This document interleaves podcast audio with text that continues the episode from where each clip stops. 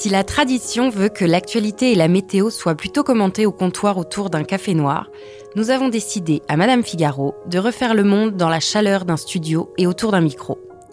Elisabeth II qui brise le protocole pour James Bond, la thérapie de couple et les clés pour survivre en milieu conjugal, l'éducation différenciée ou encore les nouveaux codes de la beauté sont autant de gens et de thématiques qui font l'actualité et que nous avons eu la chance d'aborder avec notre invité du jour. Je suis Marion Géliot, journaliste culture célébrité et vous écoutez le podcast Revue.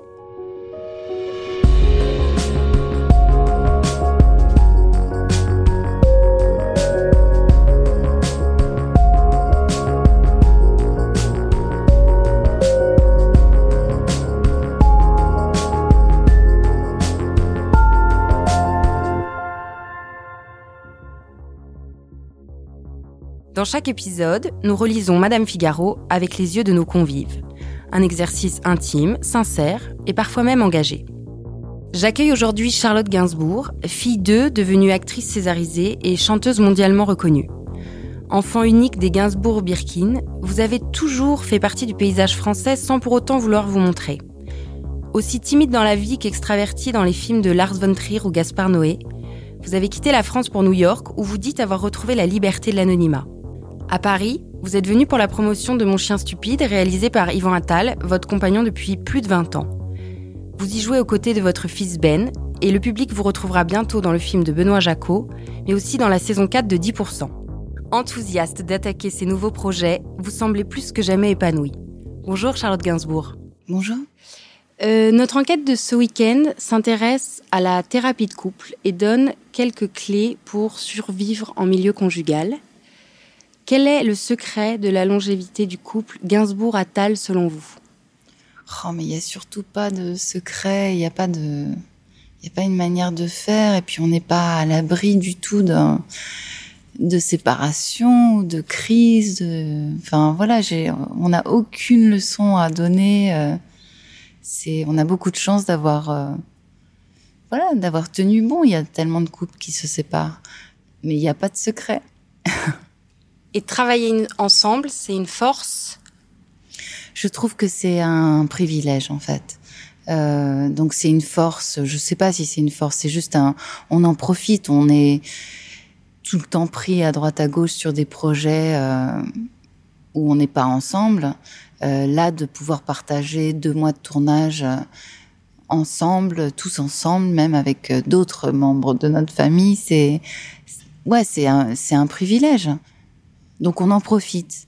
Après, on utilise aussi bien sûr notre complicité, euh, mais les rôles sont n'ont rien à voir. Enfin pour moi, moi je, je me sens pas du tout d'affinité avec cette euh, le personnage que je joue dans Mon chien stupide, mais mais on joue avec notre complicité, donc c'est évidemment que ça ça rajoute un truc. TripAdvisor est actuellement pointé du doigt par des restaurateurs fatigués d'être mal notés par des non spécialistes. Et vous, lisez-vous les critiques de vos films et quel rapport entretenez-vous avec les commentaires sur les réseaux? Alors, je suis complètement à l'abri de tout ça. Euh, j'ai commencé un compte Instagram il y a pas très longtemps parce qu'on m'a dit que j'étais idiote de pas m'en de pas m'en servir, que c'était une, une manière aussi de j'aime la photo donc euh, de voilà de jouer avec l'instrument. Mais mis à part ça, je ne fais rien, je n'écoute rien et je ne regarde rien. Parce que c'est pas que je, je sous-estime euh, les critiques, que ce soit musique ou cinéma, mais c'est moi ça me ça, ça va me toucher si j'entends des mauvaises choses. Enfin, sur moi, c'est blessant. Donc, euh, à quoi ça sert? Ça va pas faire que je serai meilleure dans un prochain film. Ça va pas me faire grandir. Donc je vois pas ce que. Peut-être que si j'étais metteur en scène, j'aurais envie d'en savoir plus. Mais en tout cas, bêtement, je je m'intéresse juste à savoir si c'est bon ou si c'est mauvais.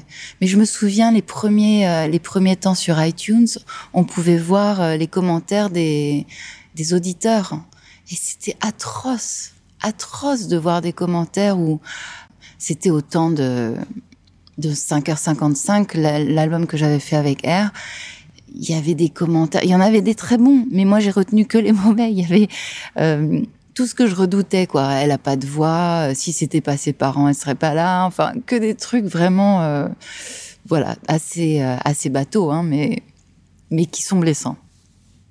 Dans notre enquête sur les directeurs de casting, on s'est attaché à suivre le quotidien de ces professionnels de l'ombre, repérant souvent à l'instinct les stars de demain. Quel casting vous a le plus marqué dans votre carrière? Euh, bah, Sans hésiter, le, mon premier casting que j'ai fait euh, avec Margot Capelier à l'époque. Euh, c'est ma mère qui avait déjeuné avec elle et qui savait que qu'ils étaient que le film Parole et musique, le, metteur en scène Elie Choureki était à la recherche de deux enfants, dont un qui avait mon âge. Et je me suis précipitée à ces essais et ça a été euh, bah, le début pour moi. Donc de gagner en fait, de gagner, de convaincre, c'était très très important. Et je me souviens de l'attente. Je me souviens après les essais, euh, il y a eu des semaines d'attente en fait parce que je, je je crois me souvenir que vers la fin, on n'était plus que deux en lice. Et puis, et puis après, je l'ai eu. Euh, donc, c'était une grande victoire. Il y a ce casting-là qui était vraiment important. Et sinon, un autre que j'ai fait pour 21 grammes, où c'était totalement contradictoire. C'était un rôle où d'une femme qui n'arrivait pas à avoir d'enfant. Et moi, j'étais enceinte de huit mois, ou sept mois peut-être. J'étais énorme. Et je suis allée essayer de convaincre ce metteur en scène que le rôle était pour moi. Donc c'était assez comique. Mais en même temps, euh, voilà, une victoire de plus. C'est, c'est, toujours un challenge, un, un casting. Il y a quelque chose de...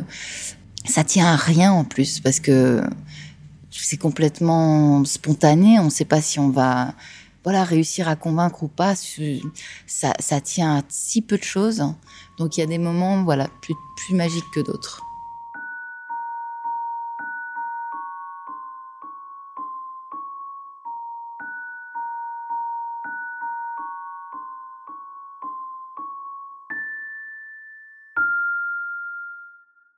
Euh, la couturière d'Elisabeth II a révélé dans un livre la façon dont la reine avait brisé le protocole pour jouer avec James Bond.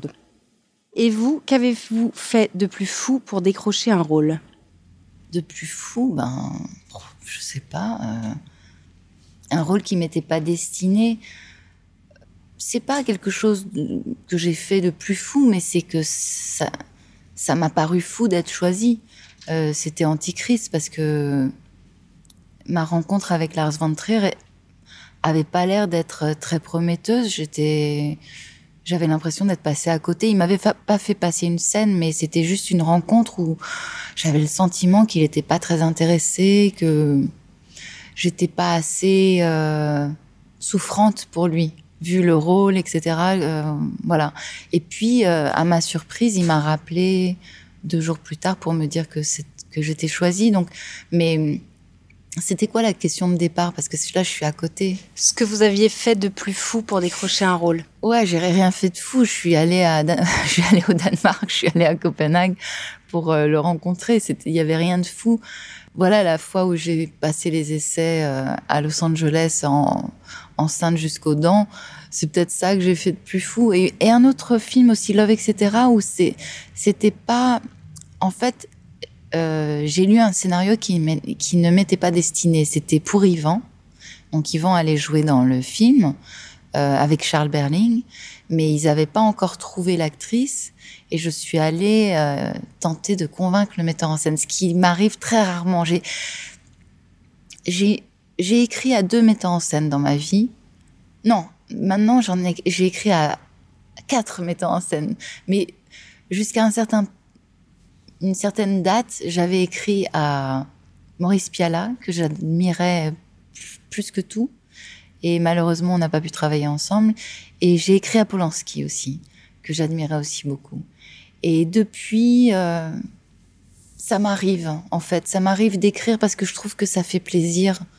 Je me mets dans la position, euh, peut-être qu'ils en ont rien à foutre, mais je me mets dans la position, moi, quand je reçois un mot de, de quelqu'un que je connais, enfin qui a une qui a un pied dans ce métier, ça ça fait vachement plaisir. Regarder un film d'horreur est une manière de se sentir vivant. Cela fait éprouver des sensations fortes permettant d'avoir confiance en soi, a commenté récemment Dominique Sipierre, qui est spécialiste du cinéma classique hollywoodien. Aimez-vous les films d'horreur, Charlotte Gainsbourg, et quelle spectatrice êtes-vous? En fait, j'ai été élevée aux films d'horreur. Mais mon premier souvenir de cinéma, je crois, hein, parce que quand je vois la date de sortie, j'ai l'impression que c'était en 75 et donc j'avais 4 ans. Ma mère m'a emmené voir Jaws, donc Les Dents de la Mer, euh, sans se rendre compte évidemment que c'était un film d'horreur. Et elle m'a elle nous a emmené, ma sœur et moi. Ma sœur avait 8 ans. Je pense pas que ça allait traumatiser autant que moi. Donc moi, je m'en suis jamais remise en fait. J'ai la bande son en tête, ça a été euh, scellé dans voilà dans dans mes tripes.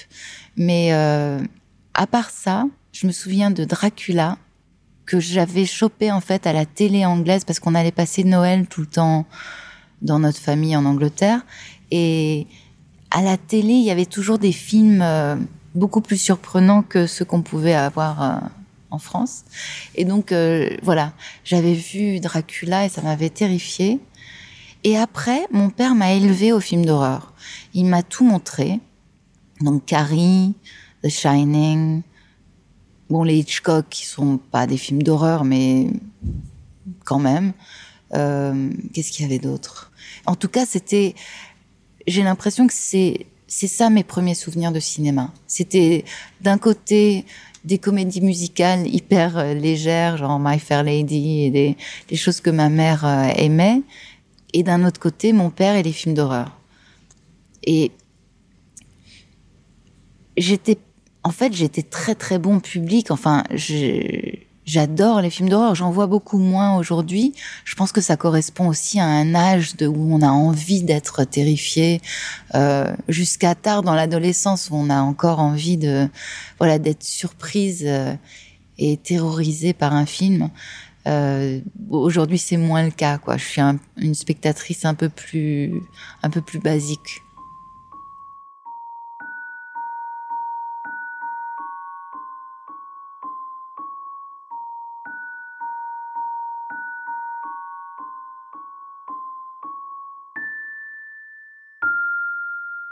Dans l'une de nos récentes enquêtes sur l'éducation différenciée, c'est-à-dire la séparation des filles et des garçons en classe, on s'attachait à repérer les intérêts de ce genre de système, interrogeant notamment des ados sur leurs ressentis.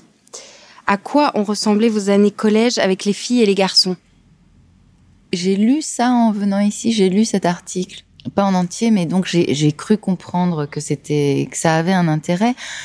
J'habite pour le moment aux États-Unis et ça se fait beaucoup là-bas et j'arrive pas à voir le bon côté. J'ai l'impression que c'est un retour en arrière et que moi, ce qui m'a marqué étant ado, c'est justement la découverte des garçons. Enfin, si, si l'histoire de l'école, c'est uniquement la performance, oui, ok, faisons de nous des petits soldats et puis on n'est pas intéressé par le sexe et on n'a aucune aucun éveil sexuel. Euh, il faut repousser ça le plus loin possible. Mais si l'école c'est aussi euh, l'école de la vie, ben je sais pas, ça, on est en manque de beaucoup de choses quoi. Euh, moi, je sais que c'est mon éveil sexuel très tôt, quoi, dans ado, c'était une des choses les plus importantes. Cuisse potelée, oreilles décollées, forme plus généreuse, physique plus atypique, dans le monde de la mode, les codes de la beauté évoluent. Quelle est votre définition de la beauté et comment vous sentez-vous belle? Euh, Je trouve toutes les femmes belles. Toutes. Et plus on élargira le spectre justement de les canons de beauté, plus euh, on s'enrichira tous. Enfin, il y a, y a rien de pire que ces stéréotypes. Justement, moi, j'ai mes, mes petites filles qui sont aux États-Unis. Euh, et la chose que je redoute le plus, c'est les canons de beauté à l'américaine, euh, les gros seins, les, euh, le maquillage à outrance, le côté contouring. Là, il faut tous se ressembler, les bouches pulpeuses. Je sais pas, je trouve que c'est hyper déprimant et surtout que c'est c'est un cauchemar pour les jeunes, enfin pour les jeunes filles. des jeunes filles qui sont pas dans ces canons de beauté là, c'est c'est terrible. Donc on a toujours eu. Hein, moi, je sais que je suis plate, euh, plate comme une planche à pain, mais j'avais le modèle de ma mère qui était pas beaucoup plus formée que moi. Donc comme elle est considérée comme une des plus belles femmes au monde, euh, ça m'a pas foutu de complexe.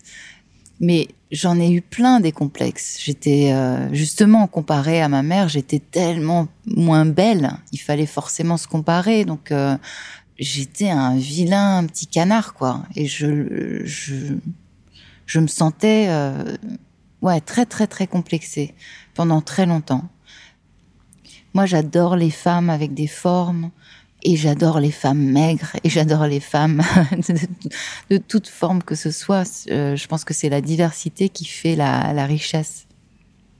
Et vous vous sentez plus belle aujourd'hui qu'avant? Ça évolue comment? En fait, malheureusement, je me trouvais pas si mal il y a 10 ans, il y a 20 ans, mais j'avais pas j'avais pas les armes pour le comprendre et pour me voir euh, telle que j'étais. Donc aujourd'hui, je suis à nouveau complexée, enfin comme je l'ai été tout le temps, euh, de voilà de sentir que je vieillis, que je ressemble pas à, à la personne à laquelle j'aimerais ressembler, mais ça a jamais été le cas. Et, mais j'apprends pas. J'aurais dû apprendre depuis tout ce temps à être un peu plus satisfaite de, du présent. Malheureusement, enfin, si je suis quand même beaucoup plus à l'aise avec mon corps, mais avec ma tête. Je suis beaucoup plus à l'aise, je suis beaucoup moins timide. Je peux, voilà, j'arrive à aligner trois mots en interview. Ça veut dire beaucoup, et c'est autant sur le plan physique que, psychologique. Je ne pensais pas que tu t'en sortirais. C'est ce qu'a dit Michael Douglas à son fils Cameron sur un plateau de télé. Sympa. Après que ce dernier ait failli sombrer définitivement dans la drogue. Vous souvenez-vous d'une phrase marquante que vous ait dit votre père et répétez-vous souvent une même phrase à vos enfants? Oui, il y a une phrase qui, qui a été très marquante pour moi. Je voulais me refaire le nez. Quand j'étais ado, euh, j'étais très complexée, j'avais un gros pif et ça me... En plus, quand on est ado, on est mal fini, donc euh, les traits sont grossis. Enfin bon, j'étais très mal à l'aise et je lui ai dit que j'allais me, voilà, qu'un jour je me referais faire le nez. Il m'a dit, ce serait la plus grande erreur que tu ferais. Toute ton identité et toute ton, ta personnalité surtout réside dans le nez. Et les femmes qui se font refaire le nez perdent leur personnalité. Et il me l'a dit de manière très, euh, bah, très convaincante. Et je le dis à mes enfants qui sont parfois pas satisfaits de ce à quoi ils ressemblent. Mais sinon, alors est-ce que j'ai eu d'autres conseils euh, Sur la prétention, euh, mais je sais pas si je le dis à mes enfants parce que j'ai l'impression qu'ils l'ont, ils l'ont en eux, quoi, que c'est pas quelque chose euh, contre lequel il faut les mettre en garde. Mais moi, j'ai, eu du succès tellement jeune. Enfin, l'effronter, j'avais, j'avais 14, 15 ans. C'est vrai que j'aurais pu avoir la grosse tête. Donc, je me souviens pas de leurs mots, mais je sais que c'était implicite, qui me faisait bien comprendre qu'il n'y avait pas, il n'était pas question d'être prétentieux ou de, voilà, d'avoir la, tête qui enfle. C'était quelque chose de vraiment à redouter. Euh, et que surtout tout pouvait capoter le lendemain et donc ça c'est des leçons que je que je garde et que je donnerai à mes enfants en temps voulu. La fondatrice du site de revente de luxe Collector Square a réalisé sa plus belle vente avec un sac Hermès en crocodile vendu à 50 000 euros. Quel est le plus beau cadeau que vous vous êtes fait dans votre vie Et sinon, à qui faites-vous des cadeaux? Oh là là Des cadeaux, je fais, des cadeaux à mes enfants. Parce que je sais ce qu'ils veulent. C'est facile quand on sait ce que, ce que les gens veulent. Moi, ce qui me, m'a toujours... Euh, mis dans un embarras terrible. C'était, euh, je savais pas quoi offrir à mon père parce que il avait tout et je savais pas comment lui faire plaisir. Donc bien sûr les dessins, les trucs, euh, les trucs, les pâtes à modeler, les trucs qu'on ramenait de l'école. Mais une fois que j'ai été un peu plus adulte, je voulais lui faire plaisir. J'avais des sous et je j'étais complètement démunie. Donc euh, sinon un cadeau que je me serais fait moi, bah si, je sais que quand j'étais quand j'étais toute jeune, je devais avoir 16 ans. Alors, j'avais l'argent que je me faisais euh, sur les films, c'était mis à la caisse des dépôts et consignations parce que j'avais pas le droit d'y toucher, mais j'avais un petit pourcentage sur lequel je pouvais, euh, avec lequel je pouvais m'amuser. C'était bien plus que de l'argent de poche. Enfin, c'était assez royal. Je m'étais acheté un manteau, je crois qu'il valait 10 000 francs à l'époque. C'était dément et c'était un manteau Chloé euh, voilà, je pense que j'ai dû avoir honte d'en parler. À mon avis, je l'ai gardé pour moi. Et puis, je me faisais aussi des soins de, de beauté à cette époque-là. Euh, J'étais la seule gonzesse de 16 ans qui mettait les pieds dans un salon de beauté. Mais c'était une époque où je prenais soin de moi. Après, ça a disparu et j'ai, j'ai longtemps oublié euh, ce qu'on peut se faire du bien. Mais euh, j'avais voilà, j'avais un bon instinct à cet âge-là.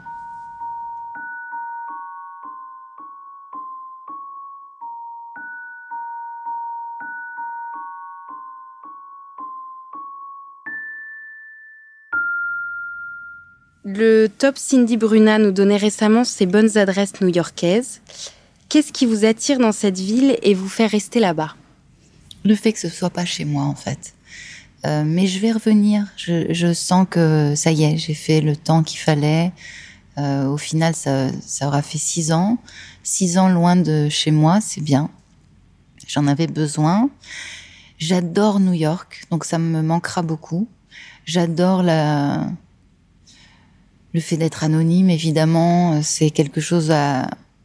auquel je m'attendais pas du tout parce que je suis pas partie avec ça en tête. Mais une fois que je me suis retrouvée là-bas, à pouvoir euh, passer complètement inaperçu dans les rues, être euh, m'en foutre de comment je suis habillée, de ça donne tellement la place à autre chose. Ça m'a permis de regarder les gens, de leur parler. Ça m'a rendue tellement plus ouverte et tellement plus curieuse. Euh, je réalise à quel point jusque-là. Alors j'espère que en rentrant sur Paris, j'aurais acquis quelque chose et que je vais parvenir et me recroqueviller dans, comme je l'ai fait toujours, à être dans ma coquille, euh, parce que ça, ça, ça m'a vraiment apporté quelque chose de d'incroyable de pouvoir euh, juste ça, de pouvoir regarder les gens, de pas être le nez dans mes chaussures. Euh, et sinon, la ville a, bien sûr, tout le monde parle de l'énergie de New York et c'est vrai c'est vrai qu'il y a une énergie. Moi, on m'a souvent demandé si c'était pas trop stressant et s'il y avait pas trop de bruit. Et donc, c'est pas du tout quelque chose qui m'a qui m'a contrarié. Au contraire, mais ça m'a pas non plus euh, poussé à être euh, ultra active. Euh, au contraire, j'ai pu quand je vais à New York, je suis en vacances. C'est en dehors des tournages, c'est en dehors. Je fais un peu de musique là-bas, mais c'est en dehors de de temps de promo.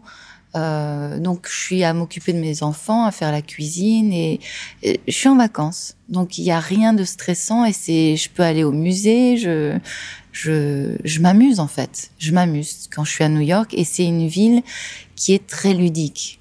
Donc euh, c'est une ville n'empêche aujourd'hui où je vois beaucoup de gens souffrir. Les premières années, j'étais que dans l'émerveillement de des buildings, du ciel bleu, euh, tout ça me m'enchantait aujourd'hui, je vois, c'est sans doute Trump euh, qui qui il joue pour beaucoup, mais mais euh, les gens ont beaucoup de mal, beaucoup de mal à survivre dans New York. Donc bien sûr, ça c'est c'est allé, les, les, populations sont, ont migré vers Brooklyn, mais même Brooklyn c'est devenu tellement trop cher. Maintenant, ça migre dans le Queens. Enfin, ça c'est ça paraît insoutenable pour euh, pas mal de monde. Donc d'être témoin de ça, c'est moyen. En dehors de ça, il y a aussi le fait que c'est une ville qui m'a permis de prendre un appareil photo, de me mettre ou de me remettre à la photo parce que j'en faisais quand j'étais toute jeune, mais vraiment mes 16, 15, 16, 17 ans, j'étais très attirée par la photo, je m'y suis remise, je me suis remise au dessin, j'ai écrit mes paroles. Euh, c'est là que mon album a pris forme, le dernier. Je pense pas que j'aurais pu faire ça à Paris. Donc euh, tout, voilà tout ce que m'a apporté New York. Euh, notre rubrique voyage listait les nouvelles adresses en vogue à la montagne. À quoi ressemblent des vacances réussies chez vous? Ben, C'est toujours des vacances en, famille. Euh, et pour moi, c'est des vacances actives. Je déteste euh, les trucs, les, les, plans où on n'a rien à faire et on est sur une plage. Moi, je, m'ennuie profondément. Donc, euh, oui, des vacances réussies. En général, c'est aussi quand on est épuisé par, euh, je sais pas, une promo, un tournage, un, et qu'on profite, euh, on profite d'un temps libre. Mais aujourd'hui, j'ai vraiment envie de voyager. J'en ai marre d'aller dans les mêmes endroits. J'ai envie de découvrir le monde un petit peu. Quelle sera la prochaine destination? Je rêve d'emmener, j'y suis déjà allée en fait moi, mais je rêve d'emmener mes enfants et Yvan en Russie. Mais pas, pas seulement la Russie, aussi l'Ukraine, parce que je viens d'Ukraine. Enfin, mon père, euh, ses parents venaient d'Ukraine, donc j'adorerais euh, aller découvrir euh, d'un peu plus près d'où je viens. Euh, notre sujet éco-citoyenne par nature faisait récemment un zoom sur les héroïnes modernes qui cultivent l'envie d'améliorer leur environnement. Quel écolo êtes-vous? J'aimerais l'être beaucoup plus, mais j'ai j'ai pas les armes et j'ai pas la j'ai pas assez l'éducation. Je trouve que peut-être que je suis pas assez à l'écoute, mais il y a le tri, par exemple, euh, à New York, il y a un tri, y a un tri qui se fait sur le, plastique, le papier. Euh, donc on le fait, bien sûr, c'est obligatoire, mais on le fait pas en pleine conscience. On ne sait pas réellement comment les matériaux sont réutilisés, quelle est la chaîne, comment on peut aider. Euh, moi, à Paris, il n'y a pas de tri. Hein. Enfin, on fait un peu le carton, euh, un peu le papier, mais c'est tout. On est complètement arriéré. Je trouve que on devrait tous être au courant de euh, qu'est-ce qu'on met dans nos toilettes, euh, qu'est-ce qu'on met dans voilà. On, maintenant, on va dans les hôtels, c'est devenu euh, très banal de voir que qui nous font prendre conscience du lavage des draps et de pas voilà de pas donner nos serviettes tous les jours parce que oui, on réalise la masse de de détergents qu'ils doivent utiliser, mais on, on demande qu'à ça, on demande que ça d'être conscient de nos gestes et euh, j'ai pas assez les armes donc euh, j'aimerais être beaucoup plus écolo que ça. Alex Bopin nous a confié ne pas être au top de son optimisme. Et vous, qu'est-ce qui vous rend optimiste aujourd'hui? L'insouciance. Je crois que c'est c'est une forme d'optimisme. Euh, la la non méfiance et je le suis profondément donc euh, je m'en sors pas si mal comme ça je, je tiens pas des griefs, euh, donc les choses s'effacent quand même euh, assez facilement. Euh, voilà.